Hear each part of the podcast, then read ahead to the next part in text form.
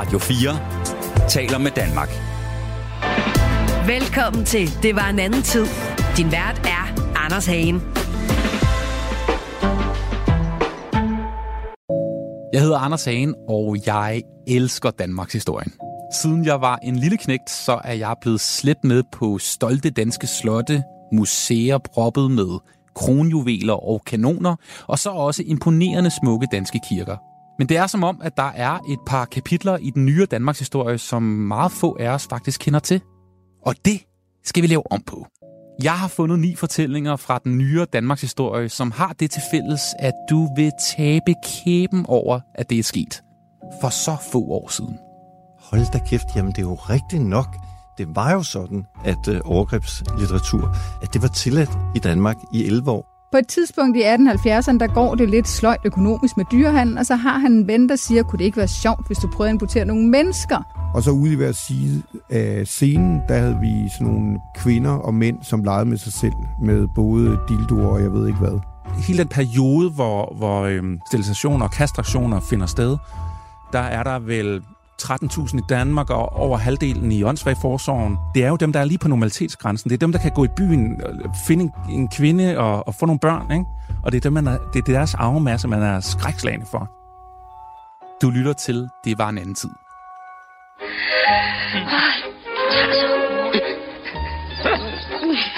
Nej, du må ikke rive mine trusser.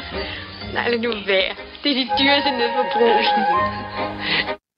Forestil dig TV2's familieserie Badehotellet, ikke? Forestil dig så, at vi er i klitterne. Vi er lige på vej ned mod den flotte, hvide vestjyske badestrand. Vi har grosser Geo Madsen, du ved ham, der har spillet Lars Rante. Vi har Amanda Baggren, spillet af Amelie Dollerup. Og så har vi Teresa Madsen, som jo er spillet af Anne-Louise Hassing.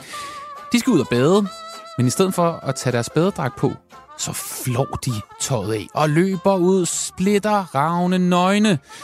De bedre har det sjovt, hi, hi, hi, kommer tilbage ind på stranden, og pludselig så kommer der en flok nøgne damer og et par vilde mænd. Og de begynder simpelthen at have sex. Hvad søren sker der? Ha, ha, ha. Full frontal sex på stranden. Alle griner og har det sjovt. Og pludselig så står Rasmus Sebak der også, og han synger under stjernerne på himlen på banjo til rytmen af den her hede elskov. Alt det her det bliver selvfølgelig vist i biograferne for alle badehotellet på sengekanten. Det her det er selvfølgelig et tænkt scenarie, som vi har lidt svært ved at forestille os her i 2023. Kendte danske skuespillere, der er nøgne sammen på skærmen, mens der er nogen ved siden af, som knaller, altså har sex, som var det en pornofilm. Og så ud til sådan et bredt feminin Danmark-publikum. Men en gang mine damer og herrer, så var det her virkelighed. Da pornoen i 1969 blev tilladt i Danmark som det første land i verden, så rykkede soft porno altså ind i mainstream-biograferne med, ja, kendte danske skuespillere på plakaten. Stjernetegn og sengekantsfilmene blandede sådan løsspil ala badehotellet, folkekager og skuespillere ala badehotellet, og så sådan ren og skær liderlighed i en stor pærevælling, som skabte otte års turboproduktioner af aparte film det er apartefilm, som lagde Danmark og altså også store dele af verden ned. I dag, der skal du og jeg blive klogere på dengang Danmark ikke bare eksporterede bacon, fodboldspillere til udlandet, men altså også bare bryster og baller, og hvorfor de her kæmpe kioskbaskere blev talk of town og lokkede altså mondæne skuespillere som Karl Stikker, Axel Strøby og Paul Hagen med. I dag handler det om Danmarks frække filmperler, de erotiske film. Velkommen indenfor. Du lytter til Det var en anden tid på Radio 4. Og til at dreje projektørlyset på de her frække film og holde os i hånden undervejs. Jeg ved ikke, om den bliver også lidt øh, varm, hånden. så har jeg lukket kulturjournalist, filmnørd og forfatter Brian Iskov i studiet. Dag, Brian. Hej med dig. Du har skrevet bogen Danmark på sengekanten. Du har den også med. Det er en ordentlig mobbedreng, hvor du simpelthen er gået i bund med alle 14 film, der er blevet lavet i et par ret vilde år her fra 1970 til 78. Og du har simpelthen du har, du har, taget, altså, du har taget en fra hele holdet. Du har nemlig set alle filmene igen, analyseret dem. ja, plus en cirka 100 andre i samme boldgade. Der blev virkelig lavet mange på meget kort tid. Ja. I, fra, fra 69 og så en 8-9-10 år frem. Var det en god oplevelse at se dem igen? Uh, det var en blandet fornøjelse, vil jeg sige. Det, er, det er jo interessant med de historiske briller på, eller de sociologiske briller også sådan set, fordi det er, som du selv siger, det, det er meget mærkværdigt at se de her film med nutidige øjne. Men det er nogle kæmpe film, øh, og jeg ved, Brian, du også har sådan en egen øh, personlig historie med de her film. Ikke fordi du har været med i dem, så gammel er du trods alt ikke. Nej, nej. men, øh, men du så de her sengkantsfilm og øh, stjernetegnsfilm på et tidspunkt i dit liv, hvor du måske ikke var gammel nok. Øh, hvordan var det nu, det var? Ja, om der skete det, at øh, mine forældre købte en VHS-afspiller, sådan en stor brun kasse af tysk fabrikat i starten af 84. Og så øh, legede vi ellers bare en masse gamle danske folkekomedier, som jo ikke var så gamle dengang, skal man huske på. Hvornår er det her? Det er 1984. Hmm. Og så jeg har været, jeg er lige blevet otte år. Og, øh, og så en af de her film, der så er kommet med hjem fra, fra tankstationen, eller fra Videoland, eller hvad det nu hed, det, det var simpelthen mazurker på sengekanten, og, og vi, øh, jeg går købet datere det, fordi vi holdt sådan en, øh, vi havde sådan en notesbog, vi skrev ned, hvad vi havde set, måske for at vi ikke skulle lege dem igen ved en fejl. Så den 17. marts 1984, der så jeg mazurker på sengekanten sammen med mine øh, forældre. Og så et år efter, så øh, lånte vi så øh, opfølgeren rektor på sengekanten. Øh, for, så jeg ved en 8-9 år, da jeg så de her to sengekantfilm. Det var en anden tid. Ja, men ja, der skal jeg så starte med at sige, at de tidlige sengekantfilm, de er jo meget bløde. Altså det er, det er bare sådan lidt tand og fjæs, og øh, nogen, der, lidt tøj, der falder af i hister her. Åh, og... oh, men der bliver alligevel sagt det her.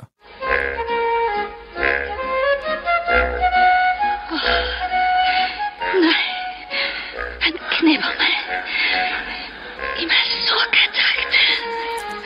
ja, og det var skuespilleren ikke meget for at sige højt dengang i 1970. Jeg har jo ikke været gammel nok til, altså det er der gået helt hen over hovedet på mig. Ja. De der øh, overtoner.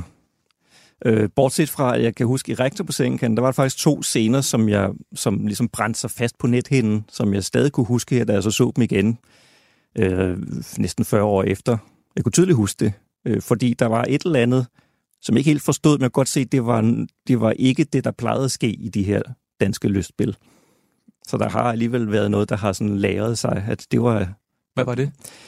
Den ene scene, det er, øh, det foregår på en kostskole, hvor der er to elever, der finder sådan en, en gammel opskrift på noget øh, kærlighedsbryg, tror jeg, de kalder det. Altså noget, noget elskovspulver, som de så blander i saltbøsserne på kostskolen, og så får Søren Strønberg serveret morgenmad på sengen, men den der bakke med, med blødkogte æg og rundstykker, den begynder pludselig at stå sådan og vippe underligt sådan midt, på, midt på, øh, på dynen.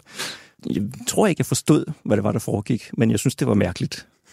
Og så er der en anden øh, til sidst, så får alle på, det her, på den her kostskole jo øh, det her elskovsmiddel, og så er der et slags øh, forholdsvis duerent over, kan man sige. Der er ikke nogen, altså du, ser ikke, du ser ikke nogen, der, der knaller eller noget, men der står en, en, en, en topløs dame og danser øh, i et, sådan et mosaikvindue ind i den her gamle fine kostskole. Øh, sådan lidt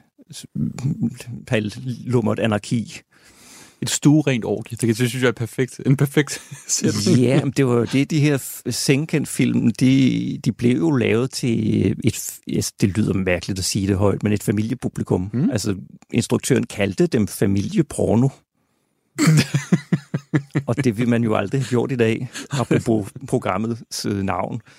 Øh, men det var jo... Øh, ja, vi kommer nok derhen øh, i løbet af programmet, men altså meget kort fortalt, så øh, var der jo en åbning her, i, efter Brunung blev frigivet i 69, hvor man lige pludselig måtte vise ting, man ikke kunne før. Og øh, det udnyttede filmbranchen jo, fordi det gik rimelig skidt for dansk film. At selv de der gamle øh, trækplaster, som Dirk Passer og sådan noget, det, det var sgu lidt sløjt. Og der stort set alle danske film øh, fik kæmpe underskud, øh, både de privatfinansierede og, og de statsstøttede.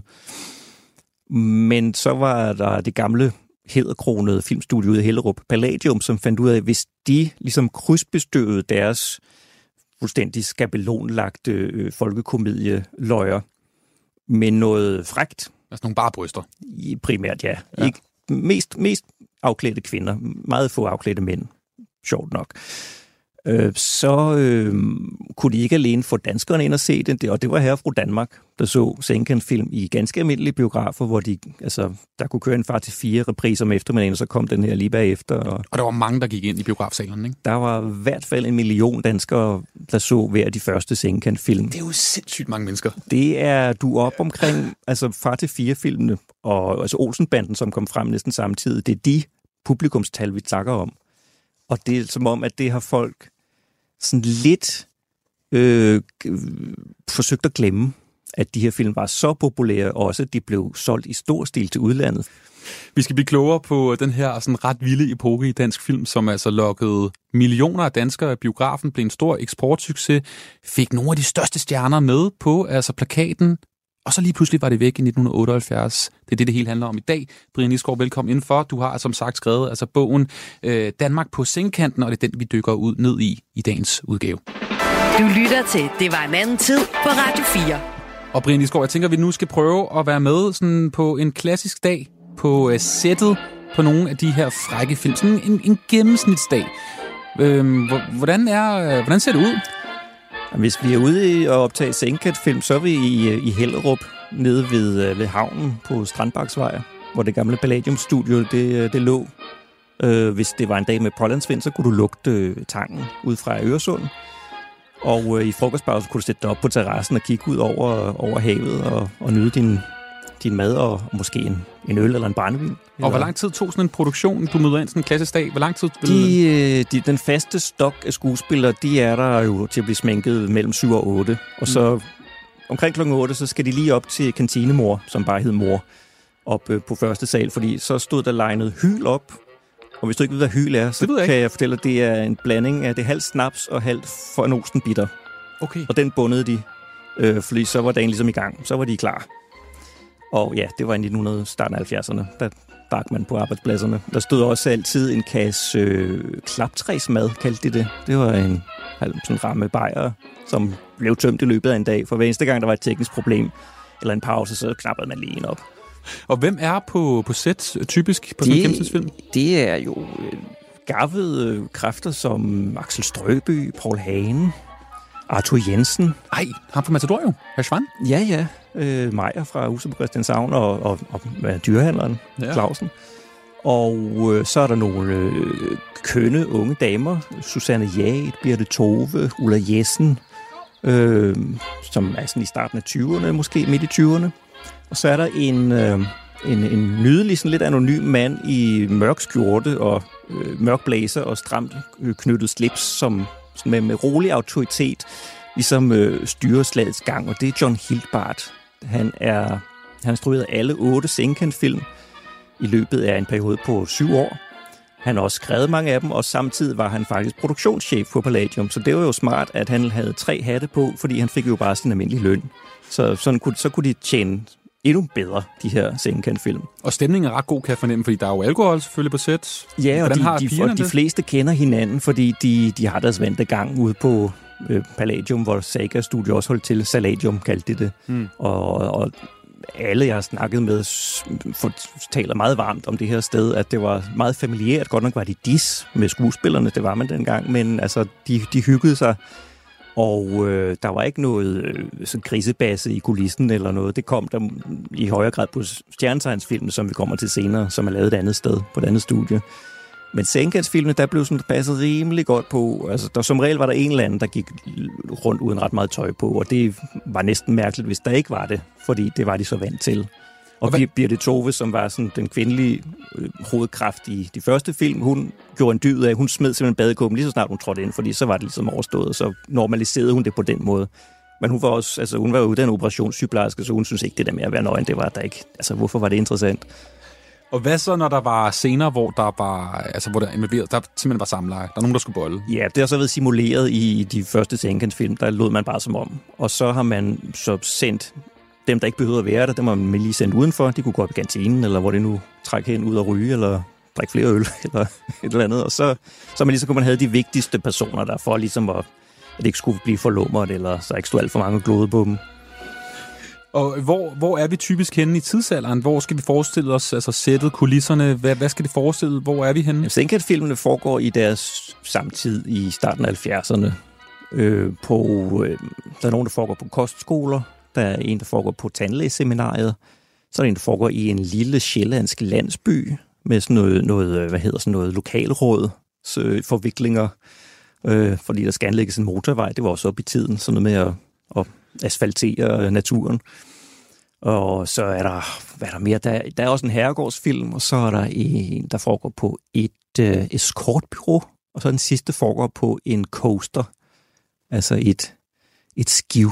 Okay, så vi er mange forskellige steder faktisk. Ja, men det er mange af de samme personer, der går igen, som regel i forskellige roller, som alligevel minder om hinanden. Og det er jo måske fordi, det var de samme, den kerne stab, der ligesom skabte det her. Og ja, de, de var mænd, de fleste af dem. Det kommer vi nok også ind på. Det, det kan man også godt se på filmene i dag, at det, det er lavet af mænd øh, på mændenes præmisser, selvom der også er nogle forsøg på at lade som om, at kvinderne har noget at skulle have sagt, eller, eller det er rent faktisk kvinderne, der er de stærke, de aktive, hvor mændene er sådan nogle, der ikke kan, rigtig kan finde ud af det der med bierne og blomsterne. De skal altid lære det af en eller anden barmhjertig øh, ung mø.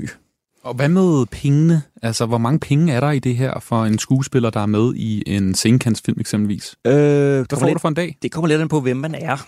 Hvis man var Ole Søltoft, som blev stjernen på, de her, på at være med i de her film.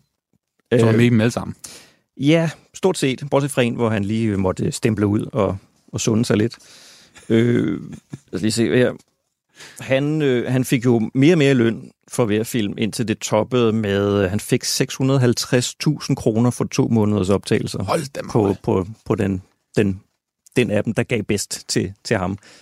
Og øh, Det er mange penge også. ikke? det synes jeg. Altså Arthur Jensen, han, øh, han, han, var jo, han havde været med på Palladium siden 20'erne, dengang de lavede stumfilm med Fyre Bi. Altså der var Arthur Jensen med som, som ung mand. Og han øh, troppede troligt op, hver gang de ringede efter ham. Så sagde han, Nå, skal du ud og forgylde jeres lort igen? Og så kom han ud, og så hævede han, tror det var 18.000 kroner for at være med i otte dage. Okay, det, jeg er overrasket over, hvor mange penge det er. Det, altså, der har du en af grundene til, at så mange af de her kendte skuespillere gerne vil være med. Det var 70'erne, der var ikke meget arbejde at få, heller ikke for skuespillere i Danmark. Du lytter til Det var en anden tid på Radio 4. Danish pornography. Copenhagen has become the erotica capital of the world, the Athens of the dirty book, the Hollywood of the blue film. Vi er altså tilbage i 70'erne, dengang Danmark var verdens mekka, når det handlede om hudfilm. Altså alt fra det, der foregik i biograferne, men altså også det, der foregik i de lidt mere lumre kælderlokaler, hvor der var live sex og den slags. Og det foregår selvfølgelig alt sammen primært i øh, København, hvor turister og også her journalister fra England skulle til Danmark og København for at se giraffen. Og hvordan så Istegade så ud på det her øh, tidspunkt, som jo på en eller anden måde er lidt centrum for det? Det kan vi jo øh, dykke en lille smule ned i lige nu, fordi det er vigtigt at øh, i hvert fald lige nævne, at Vesterbro og Istegade er der, hvor at øh, gækken for alvor bliver ligesom sluppet løs. Og øh, i 1969, der bliver pornoen altså frigivet meget sjovt faktisk af en radikal konservativ regering, der ligesom siger, det her, det er en god idé.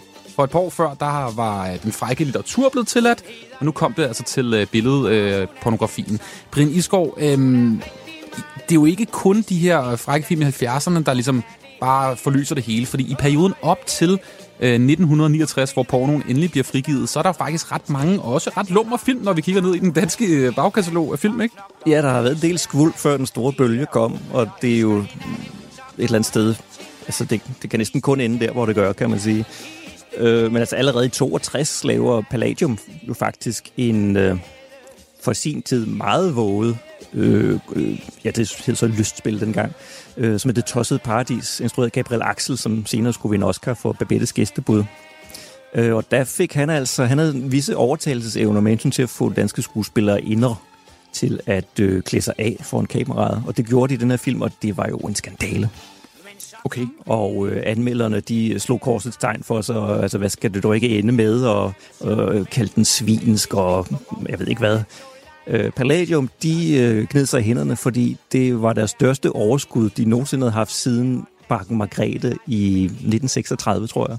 Og det tossede paradis skulle sælges til udlandet, og den trak mange turister til. De satte den op med, med engelske undertekster inde på deres biograf på, på, på Vesterbrogade. Som jo ligger meget, meget tæt på Hovedbanegården og Istegade. Yes, så Ja. ja. altså, det var et, et... Altså, der var sexturisme, blev stort her, også øh, altså, når vi kom frem til pornos frigivelse.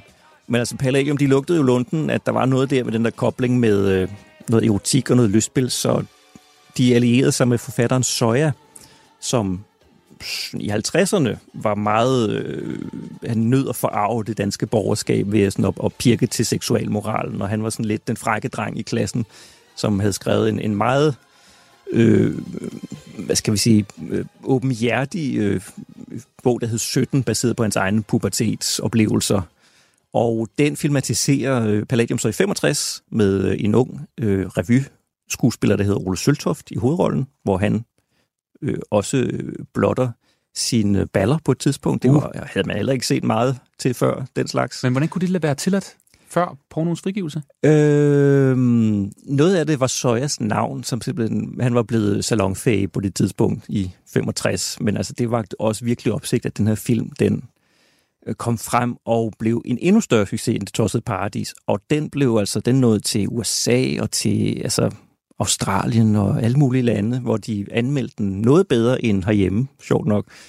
Øhm, og det gik ligesom slag i slag, så var der også, altså uden for filmverdenen, øh, Lotte Tarp blev den første topløs dame i Ekstrabladen i 64, og øh, den øh, erotiske øh, roman Fanny Hill, som Mm. er fra 1700 et eller andet, den var jo op at vende i, i, på samme tid i 64, fordi der var et forlag, der valgte at udgive den, selvom det egentlig var forbudt. Var det der, hvor alle de her kendte danskere skulle vurdere, om den var fræk eller ej? Sådan noget Tove Ditlevsen og Claus Rifbjerg og sådan noget? Var det, Det ikke kan noget af sagtens passe, at de har gået i bræschen for, øh, for det, hvad hedder det, ytringsfriheden der, fordi altså, byretten endte med at, at frifinde forlaget, og altså, bogen var, måtte godt øh, findes på dansk, og det var jo øh, altså, starten på, at tekstpornografi-forbuddet det bortfaldt, fordi man kunne godt se, at det var ikke rigtig tidsvarende længere. Så der har været sådan nogle strømninger, og Gabriel Axel lavede en film i 68 lige før pornos frigivelse, det er The Kære Legetøj, som simpelthen er et indlæg for, jamen, giv dog pornoen fri, fordi hvor er det hyklerisk, at vi kan sidde og se på gamle malerier af nøgne kvinder, men vi må ikke vise et billede af det, eller nogen på film, der har det sjovt sammen.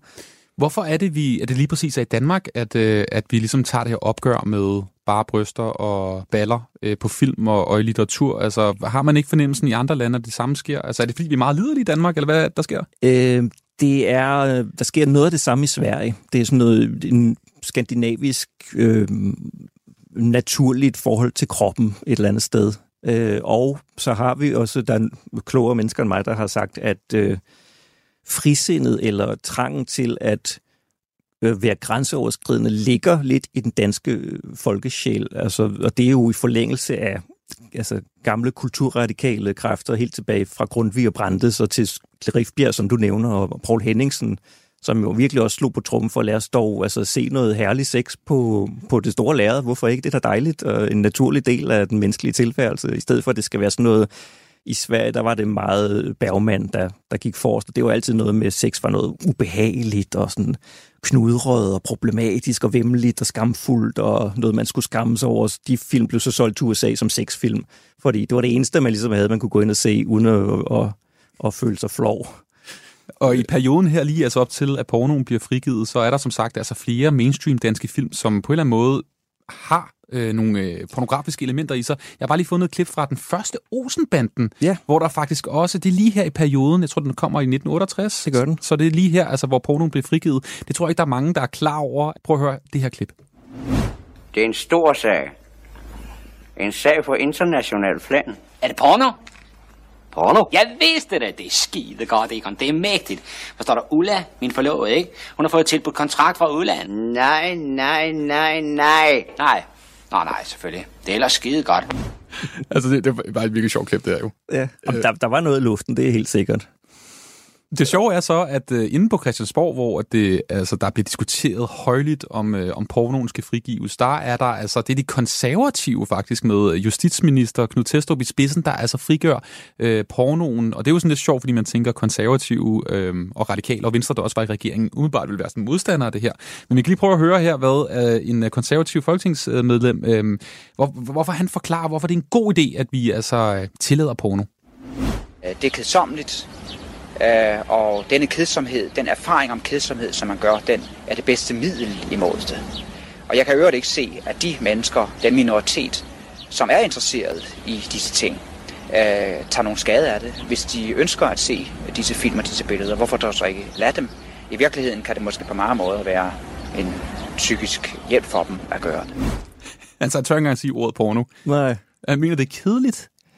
Hvem var det? Jørgen Lemborn, som er øh, simpelthen er folketingsmedlem for de konservative. Ja, der var flere. Også en, en, øh, en fra Radikale Venstre, Else Marie Ross. Det var faktisk hende, der fik tekstpornografiens forbud ophævet. Og nu var i 69 var det så øh, den konservative justitsminister, tidligere dommer i, i en by i Jylland, Knud Testrup, som gik, kom, gik forrest der. Og, og det var simpelthen ud fra en tanke om, jamen øh, vi skal ikke censurere, øh, hvad voksne mennesker, de, øh, skal, altså, de må selv tage ansvar for, hvad de ligesom går og roder med. Så, så det var jo en meget nobel tanke, og han havde, også, han havde også den forestilling, at det nok ville tage nysgerrigheden fra det, hvis man... Altså, det er jo altid mere spændende, det man ikke må. Det, som ligger under disken. Lad os få det frem på disken, så kan folk kigge på det og vurdere, at det, det var alligevel ikke så spændende måske. Der tog han så fejl, kan man sige. Det kan man vist roligt øh, sige. Men der er altså også øh, demonstranter imod det her med, at pornoen bliver frigivet. Jeg har bare lige fundet et genialt klip også her fra Danmarks Radio med en øh, kristen fyr, kalder han sig selv, der demonstrerer, han hedder Lars Bøje, og han forklarer her 69, hvorfor det skidt altså, at pornoen er blevet, er blevet, ligesom, blevet lagt frit ud. Prøv lad os høre her. Vi mener, at øh, pornografi er skadelig. Øh, seksuel samvær mellem mand og kvinde er jo ikke skadeligt, det er vi jo skabt til. Men dyrkelsen af den er skadelig, og det har vi konstateret ved aftenskoler og børnearbejde rundt omkring. Har de nogle eksempler? Ja, det har vi fra aftenskolerne især, at vi kan mærke, at de unge mennesker er seksuelt afsporet. Og nu må de regne med, at vi er jo kristne, så vi går ud fra Bibelen, og der er det direkte synd. Ja, det, det, det er altså nogle virkelig gode genhør her med, øh, med folk tilbage her fra slut 60'erne. Altså Brian, hvordan var øh, stemningen i filmbranchen omkring det her med, at det lige pludselig blev lovliggjort? Det virker jo til, altså Olsenbanden lavede det, du nævner også flere andre film. Var der nogen, der sådan, ligesom ham her, fyren her, tog afstand fra at, at være med i sådan noget her? Der var en instruktør, øh, der hed Knud Leif Thomsen, som allerede i 66 valgte at bringe et klip fra en ægte pornofilm, en hardcore pornofilm, i sin egen film, der hed Gift, som var sådan en, en, en, en polemik. Altså han ville vise, hvor frastødende pornografi var, øh, og, og hvor vemmeligt han kunne bestemt ikke lide det. Der, ironisk nok, så kom hans film så til at skabe en hel masse opsigt omkring det her, og det var lidt den, der var med til at lægge statens filmcensur i graven også, fordi man havde også voksencensur på film indtil i starten af 69. Øh, og de valgte simpelthen at øh, vurdere, at det der kan vi ikke vise. Vi, ser, vi maler øh, hvide krydser hen over filmstrimlen på de der frække billeder.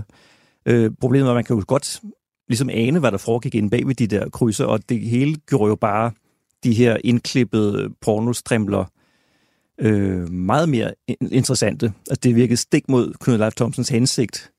Øh, så, så det var sådan lidt, kan man sige, en, en, en fiasko for ham. Men, øh, men ellers så var det jo en redningsplanke på mange måder, både for altså folkekomedien, som var hensynende, men også for altså moderne øh, sådan, realisme kunne jeg lige pludselig vise øh, seksuel, seksuelle emner som en del af danskernes dagligdag, om det så var abort eller utroskab, eller hvad det nu kunne være. Man kunne lige pludselig tale meget mere frit om det, og, og skildre det nogle gange meget indgående, også som man i dag tænker, hold da op. Øh, men der var åbnet for sluserne, og så skulle det ligesom prøve at hvad, hvad kan vi, øh, og hvad fungerer, og det, der så fungerede for Palladium, det var øh, soja og sengekant, i, i, indtil det lige pludselig ikke fungerede længere. Og hvad med, hvad med skuespillerne og skuespillerinderne? Var der nogen af dem, der havde forbehold for det her med at være på, altså på film sammen med nogen, der knaldede, eller være nøgne, og alt det, der lige pludselig blev tilladt? Var der nogen af dem, der havde forbehold trods alt? Der er nogen af de medvirkende i Sengekant, serien, som er meget ked af, at de, de blev slået i hardcore med Stjernetegns-serien, som vi måske skal til at præsentere for lige at, at få ridset banen op. Øhm, fordi det er jo efter, at de første 4-5 Sengekant-film har scoret kassen, så er der en ung filmproducent, der hedder Anders Sandberg, som finder ud af, at altså, han vil også være millionær, ligesom sin far Henrik, som lavede Soldaterkammerater-film med Dirk Passer. Så, så han finder på, øh, han vil simpelthen integrere hardcore porno, ægte porno, i mainstream-film. Og det er, det, der er han altså langt frem i skoene, kan man sige. Altså, han, han rammer lige, lige omkring der, hvor den pornofilm, der hedder Langt ned i halsen, bliver sådan en, et, et, et en surprise hit, altså Deep over, Throat. overgrundshit. Deep Throat bliver simpelthen en film, som alle skal se, alle taler om. Øh, den bliver anmeldt i aviserne og bliver debatteret i talkshows og sådan noget, fordi lige pludselig så er pornoen kommet ud af de her ud af undergrunden, og lige pludselig blevet noget, som man kan se og forholde sig til. Øh, men altså Anders, der efter nogle sådan indledende øvelser øh, med en øh, fotograf, der hedder Ole E., så, så starter han stjernetegnserien i 73. Han opretter sit eget selskab, som i starten hedder Conor Morte Film, så ændrer han det til Happy Film. Hans fars selskab hedder Mary Film. Så, og øh, jeg kan godt se, hvorfor folk forveksler stjernetegn med Senkan, fordi det er mange af de samme mennesker, der er med igen. Det er stadigvæk Paul Hagen og Paul Bundgaard og Ole Søltoft. Og Stikker? Karl Karl Stikker. Jamen, Stikker, han, øh, han sagde aldrig nej. Øhm, men forskellen er, at fra første scene i den første stjernetegnsfilm, der er der altså lige på og hårdt. Der, der er der usimuleret sex lige op i synet. Usimuleret? Altså folk, der rent faktisk knaller? Det er pornomodeller, der går til den, ja. Og hvordan havde de skaffet de her pornomodeller? Fordi der var vel ikke rigtig noget pornomarked på det tidspunkt? Der var live shows i København. Det var, jeg tror lige, det var blevet lukket på det her tidspunkt. Der blev, det blev ret hurtigt forbudt igen. Men altså, der var jo folk, som simpelthen levede af at, at have samleje, mens folk så på.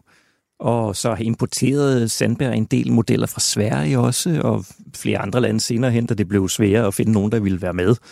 Så kom der også nogle øh, østtyske afhopper, og Ingmar Bergmans datter faktisk var med i nogle stjernetegnsfilm, hvor, hvor det dog ikke var hende, der, der havde rigtig sex. Det var hun lidt, lidt ked af, at de havde klippet ind, altså nogle stand-ins, fordi det havde de ikke lige fortalt hende, og sådan var det vist meget hen ad vejen. Altså der var sådan ikke helt klare linjer for, hvad der foregik. Okay, så hvis vi skal prøve at riste op, altså de her 14 øh, frække film, så har vi altså både stjernetegnsfilmene og senkantsfilmene. Ja. Og senkantsfilmene er folkekomedierne, som er hyggelige, og som alle kan se i virkeligheden, selv dig på 8, i Ja. 80'erne i hvert fald. Og så har vi stjernetegnsfilmene, der er hardcore. Ja, men de bliver også vist i ganske almindelige biografer. Nå. og det er meget unikt, at du har film med store, altså anerkendte, også kongelige skuespillere, William Gisum, som døde for nylig, han er med i mange af dem, øhm, hvor der så med jævne mellemrum bliver klippet til noget, noget porno. Du kunne gå ind i hvilken som helst provinsbiograf og se en film, hvor der var samleje. Fra, fra 73 til 78, da den sidste Stjernsens-film kom, der var der på alle tidspunkter en eller anden biograf et eller andet sted i Danmark, der viste enten en sengkant eller en stjernetegnsfilm.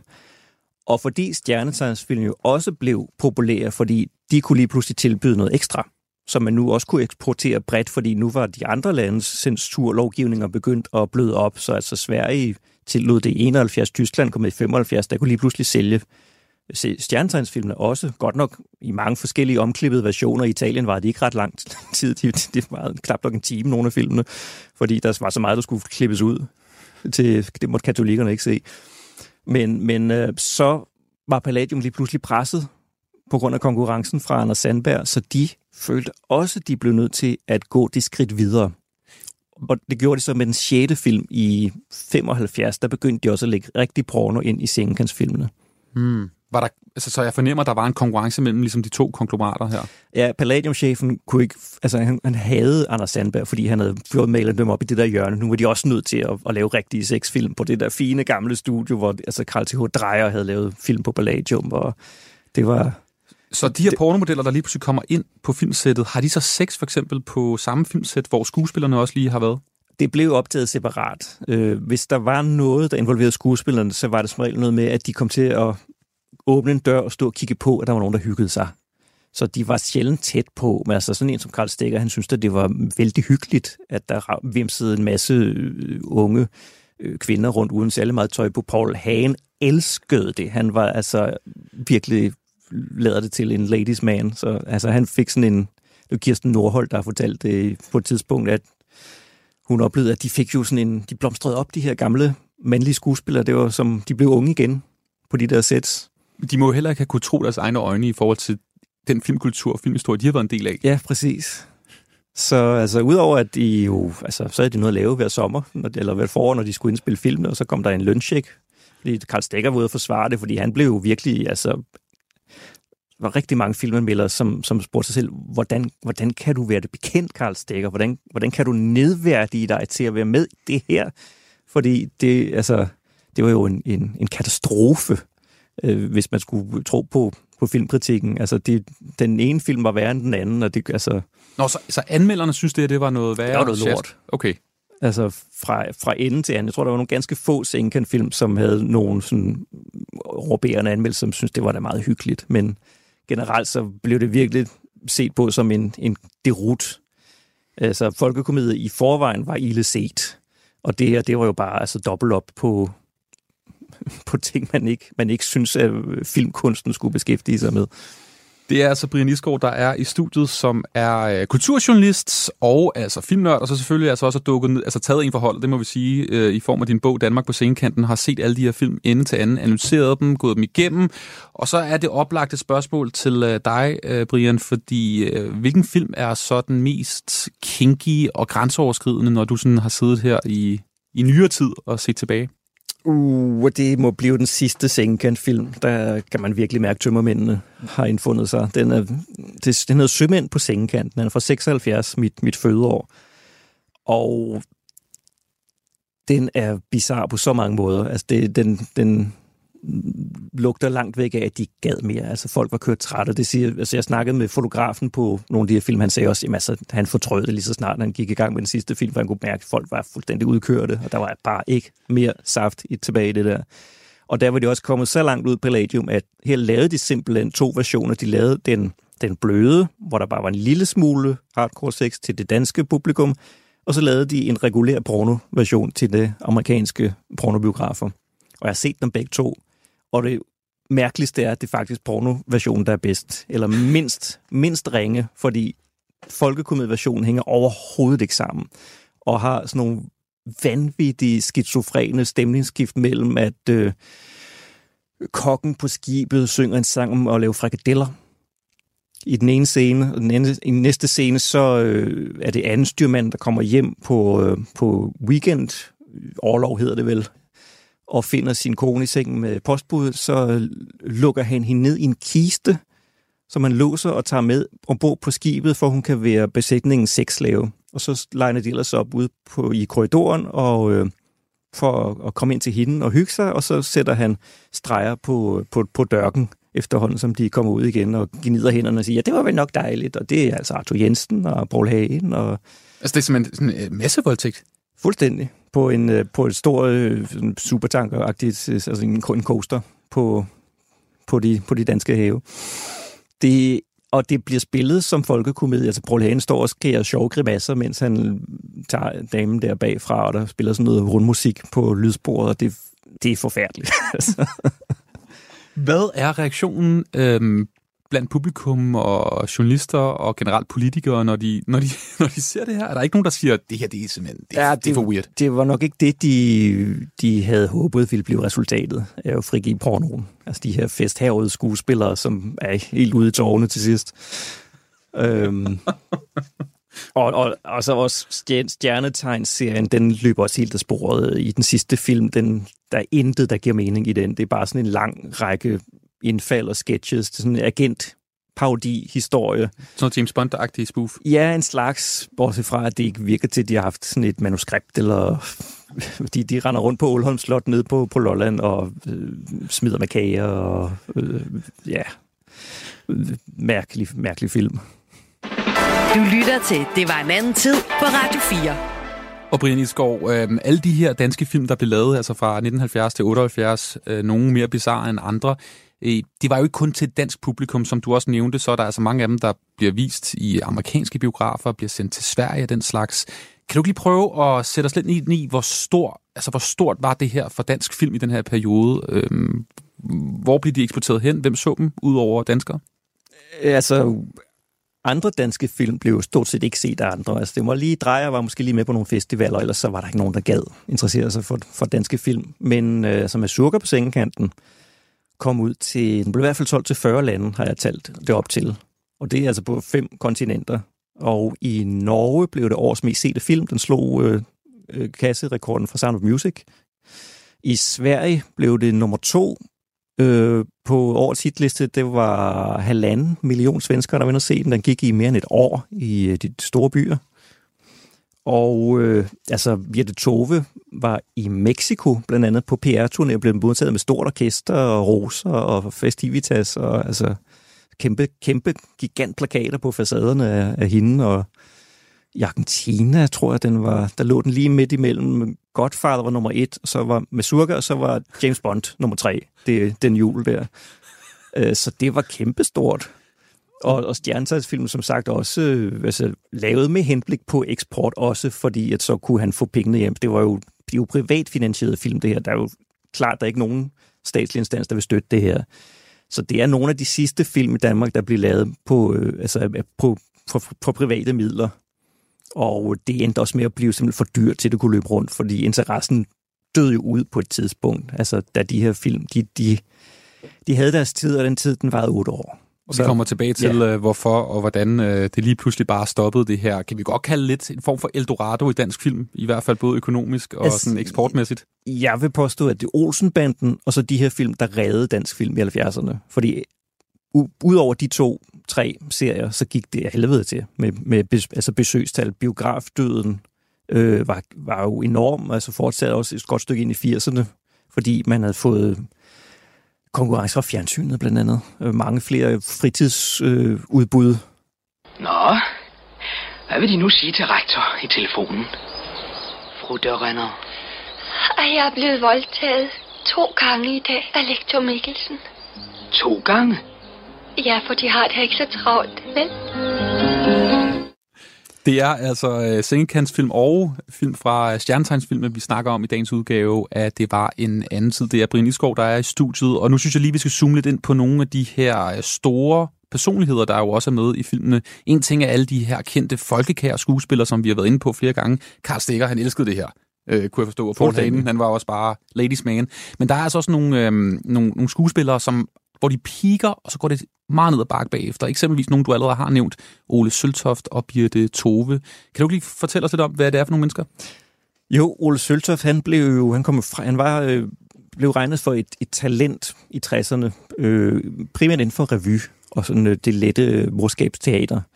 Indtil han så var med i 17, der blev hans skæbne ligesom tømret fast. Og det blev den rolle, han nærmest kom til at gentage de næste 15 år, som den, den unge, lidt befibede mand, som skal lære at begå sig øh, over for damerne. Og øh, så er der altid nogle søde, øh, kerne, sunde danske piger, som vil lære ham det. Og den første, øh, som dannede par med ham i de første fem film, det var Birte Tove, som jo som sagt faktisk ikke var skuespiller, men øh, sygeplejerske af uddannelse og øh, fotomodel af profession. Øh, I den forholdsvis sene alder af 23 fandt hun ud af, at hun kunne tjene ufattelig mange penge på at øh, smide toppen, overdelen. Øh, og det gjorde hun så i nogle år. Hun var, man siger, at hun var Danmarks mest fotograferede dame næst efter den lille havfru der i starten af 70'erne. Hun var alle steder. Altså hendes billede alle mulige reklamer, og altså mannekingerne inde i Magasin du Nord blev øh, simpelthen øh, modelleret efter hendes mål også. Og, og det var, fordi hun hun så godt ud. Hun så simpelthen godt ud. Og var sådan meget naturlig og ligefrem og nede på jorden. Og altså sådan en, en indbegreb af, af det der myte, som også var om de danske kvinder på det tidspunkt. Blandt andet på grund af, af nogle af de her film. Så troede alle udlændinge jo, at, at øh, alle danske øh, kvinder var sådan nogle langbenede blondiner, som gik ned af, af strøget uden tøj på og bare var med på den værste. Var det noget med, at hun efter nogle af de her film også kom til Asien? Ja, jamen, øh, det er jo fordi, øh, Sengen-film var også stor i Hongkong, blandt mange andre steder. Og, øh, så de, de, de, de gamle øh, kung fu og studie, blandt andet Shaw Brothers, de lavede mange forskellige slags film. De hentede hende simpelthen over og gav hende en kontrakt og indlogerede hende i, jeg tror det var et halvt år, eller i hvert fald en del måneder, hvor hun så var med i, i to film. Der, der var først en film, der blev optaget i København, øh, som også er en underlig butik, er, som egentlig bare skal vise, se hvor, se hvor frisindede danskerne er. Er det ikke frægt? Og så var hun med i øh, en, der hed Kvindefængslet i bambushelvedet på dansk. Altså en rigtig, rigtig øh, knaldfilm med altså øh, onde, sadistiske øh, fangevogter og flugt, flugt igennem pigtråd. Og... Men også med bare bryster? Ja, ja. Og vold? Ja, ja. Okay, så... så og, og så en, en ulidelig komedie, der hedder Bikini-banden, som, hvor hun også, som titlen antyder, render rundt i bikini hele tiden. Hun var kæmpestor, de elskede hende derovre. Altså, det var jo et stort eventyr for hende at få lov at opleve det.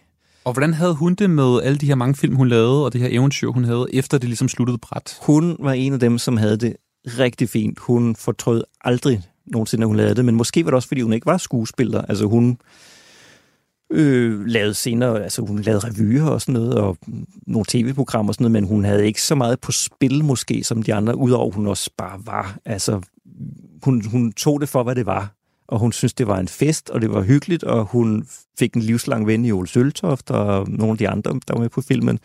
Hun synes bare, det var herligt.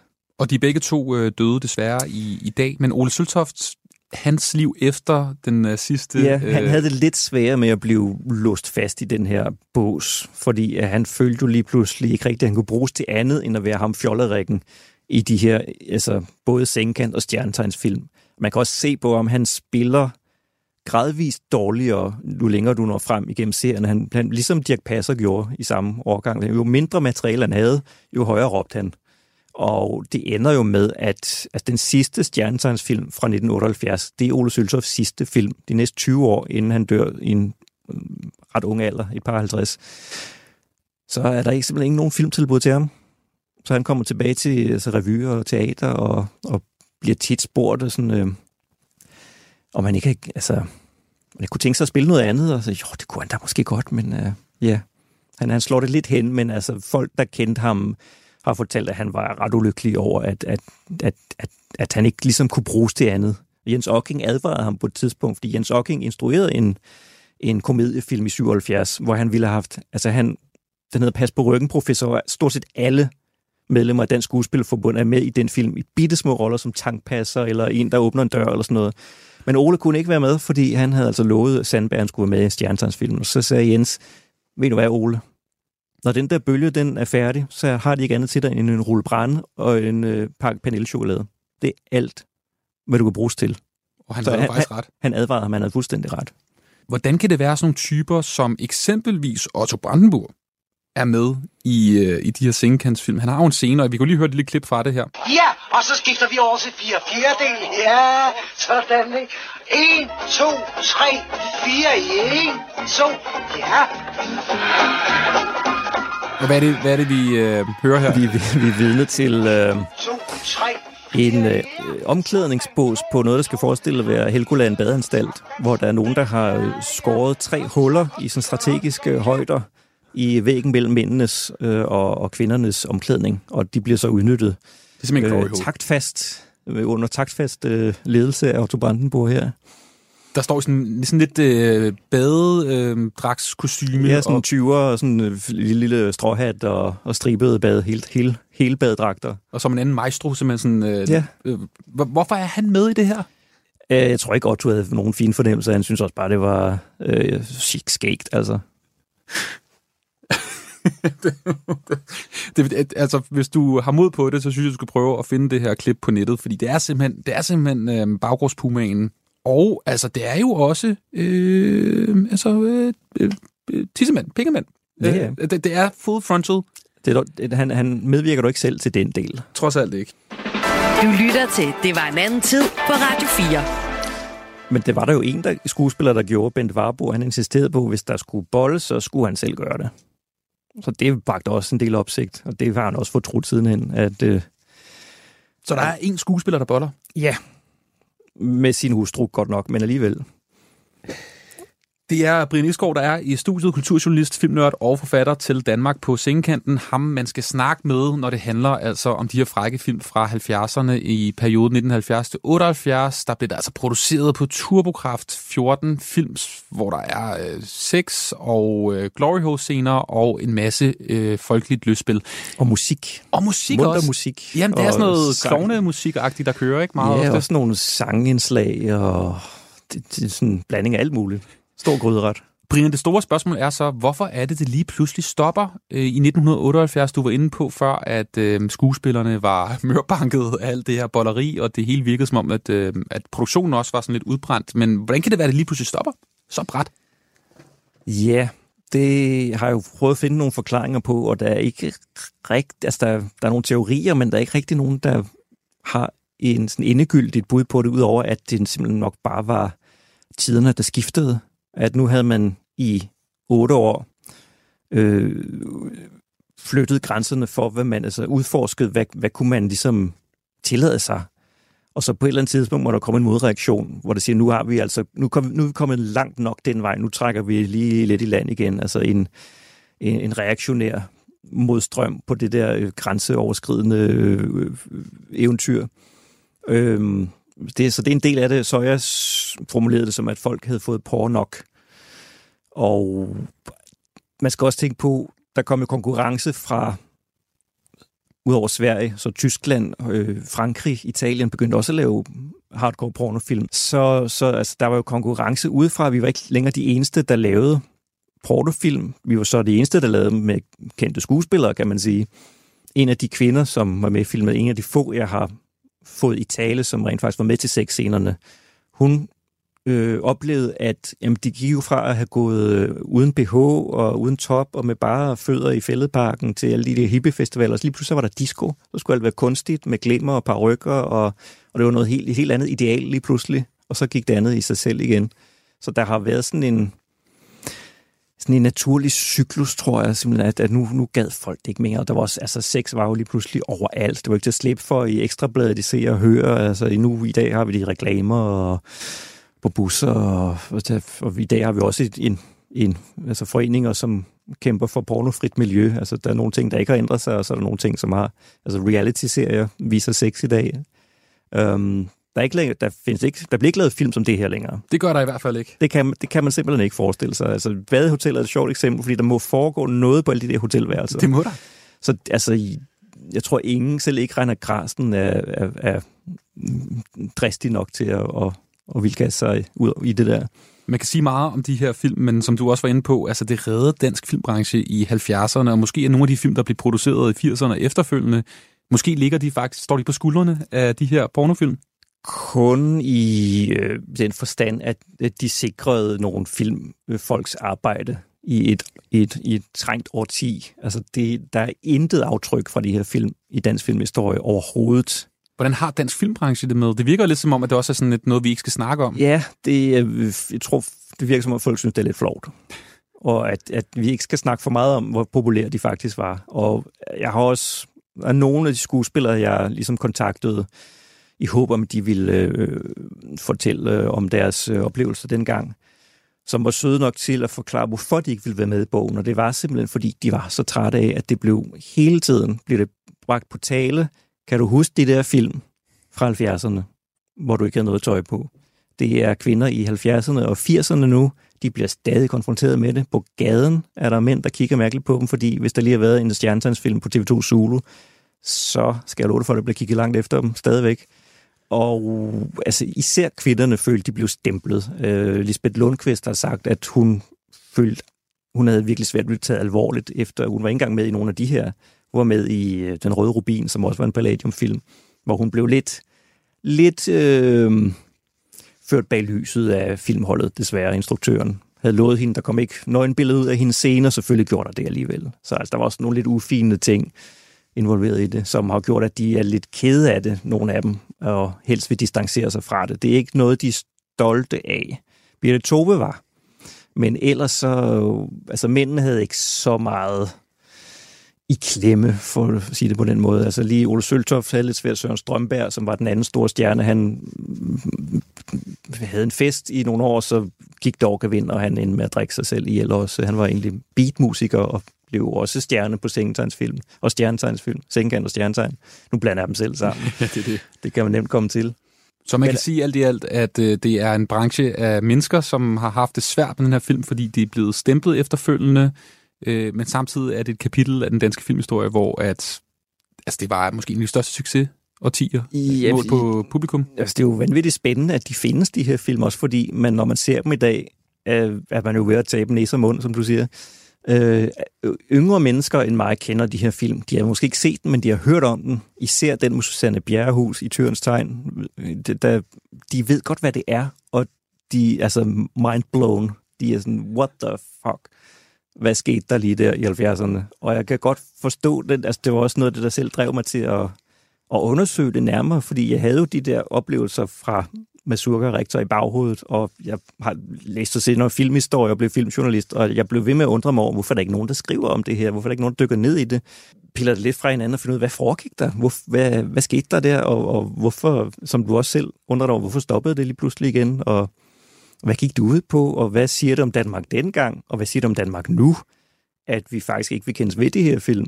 Fordi de er jo på mange måder et udtryk for den der idé om frisind, som virkelig blev slået fast med syv her efter Bornholms frigivelse. Det, man talte om det i, i udenlandske aviser også, så f- prøvede at oversætte det til et eller andet, som de kunne forstå.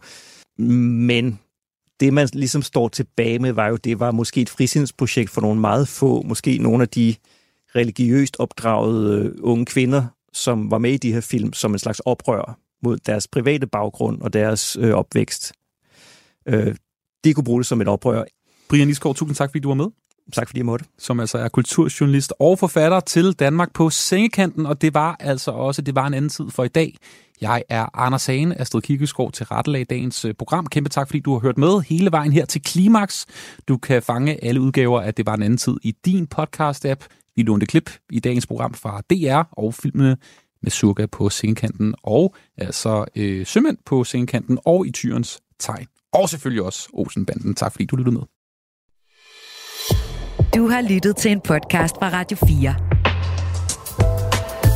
Find flere episoder i vores app, eller der, hvor du lytter til podcast. Radio 4 taler med Danmark.